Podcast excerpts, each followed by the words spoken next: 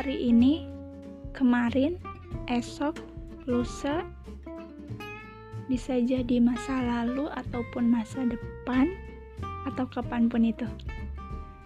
Mungkin akan ada banyak hal yang nantinya ku ceritakan di sini.